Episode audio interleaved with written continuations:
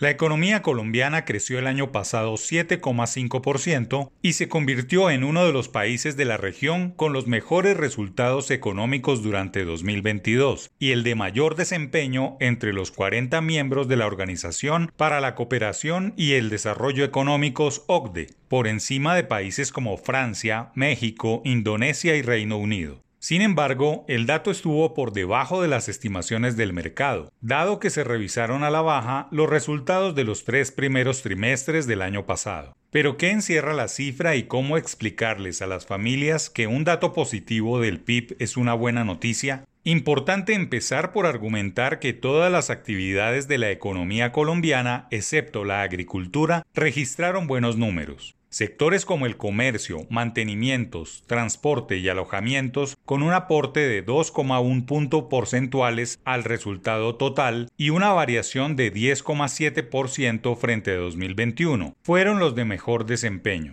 Dicho de otra manera, aún se percibe el coletazo de la reactivación post-pandemia y mucho de lo alcanzado se debe a la normalización de las cosas en todos los rincones del país. La industrialización manufacturera registró un crecimiento de 9,8% y 1,2 puntos de aporte, actividades artísticas y de entretenimiento 3,9% y 1,2 puntos, administración pública y defensa 4,9% y 0,8 puntos, y las actividades profesionales, científicas y técnicas 8,3% y 0,6 puntos porcentuales. El gasto de las familias y el consumo final tuvo una contribución de 7,1 puntos porcentuales al buen dato del PIB. La formación bruta de capital de 3,7 puntos, exportaciones de 2,4 puntos e importaciones de menos 5,7 puntos. Pero también hay alertas inquietantes. La demanda demuestra que el gasto de los hogares se desacelera mientras que el gasto público va en caída, lo que dicta una desaceleración desde finales de 2022. La razón no es otra que la tasa de interés del Banco de la República al sistema financiero que está generando presiones a la baja en las principales cifras. El panorama económico al cierre de este primer trimestre es bastante malo. El crecimiento entre octubre y diciembre de 2022 fue de 2,9%, más bajo de lo que esperaba el mercado, y el indicador de seguimiento a la economía de diciembre fue de 1,3% según el DANE, tendencia que se ha profundizado en enero.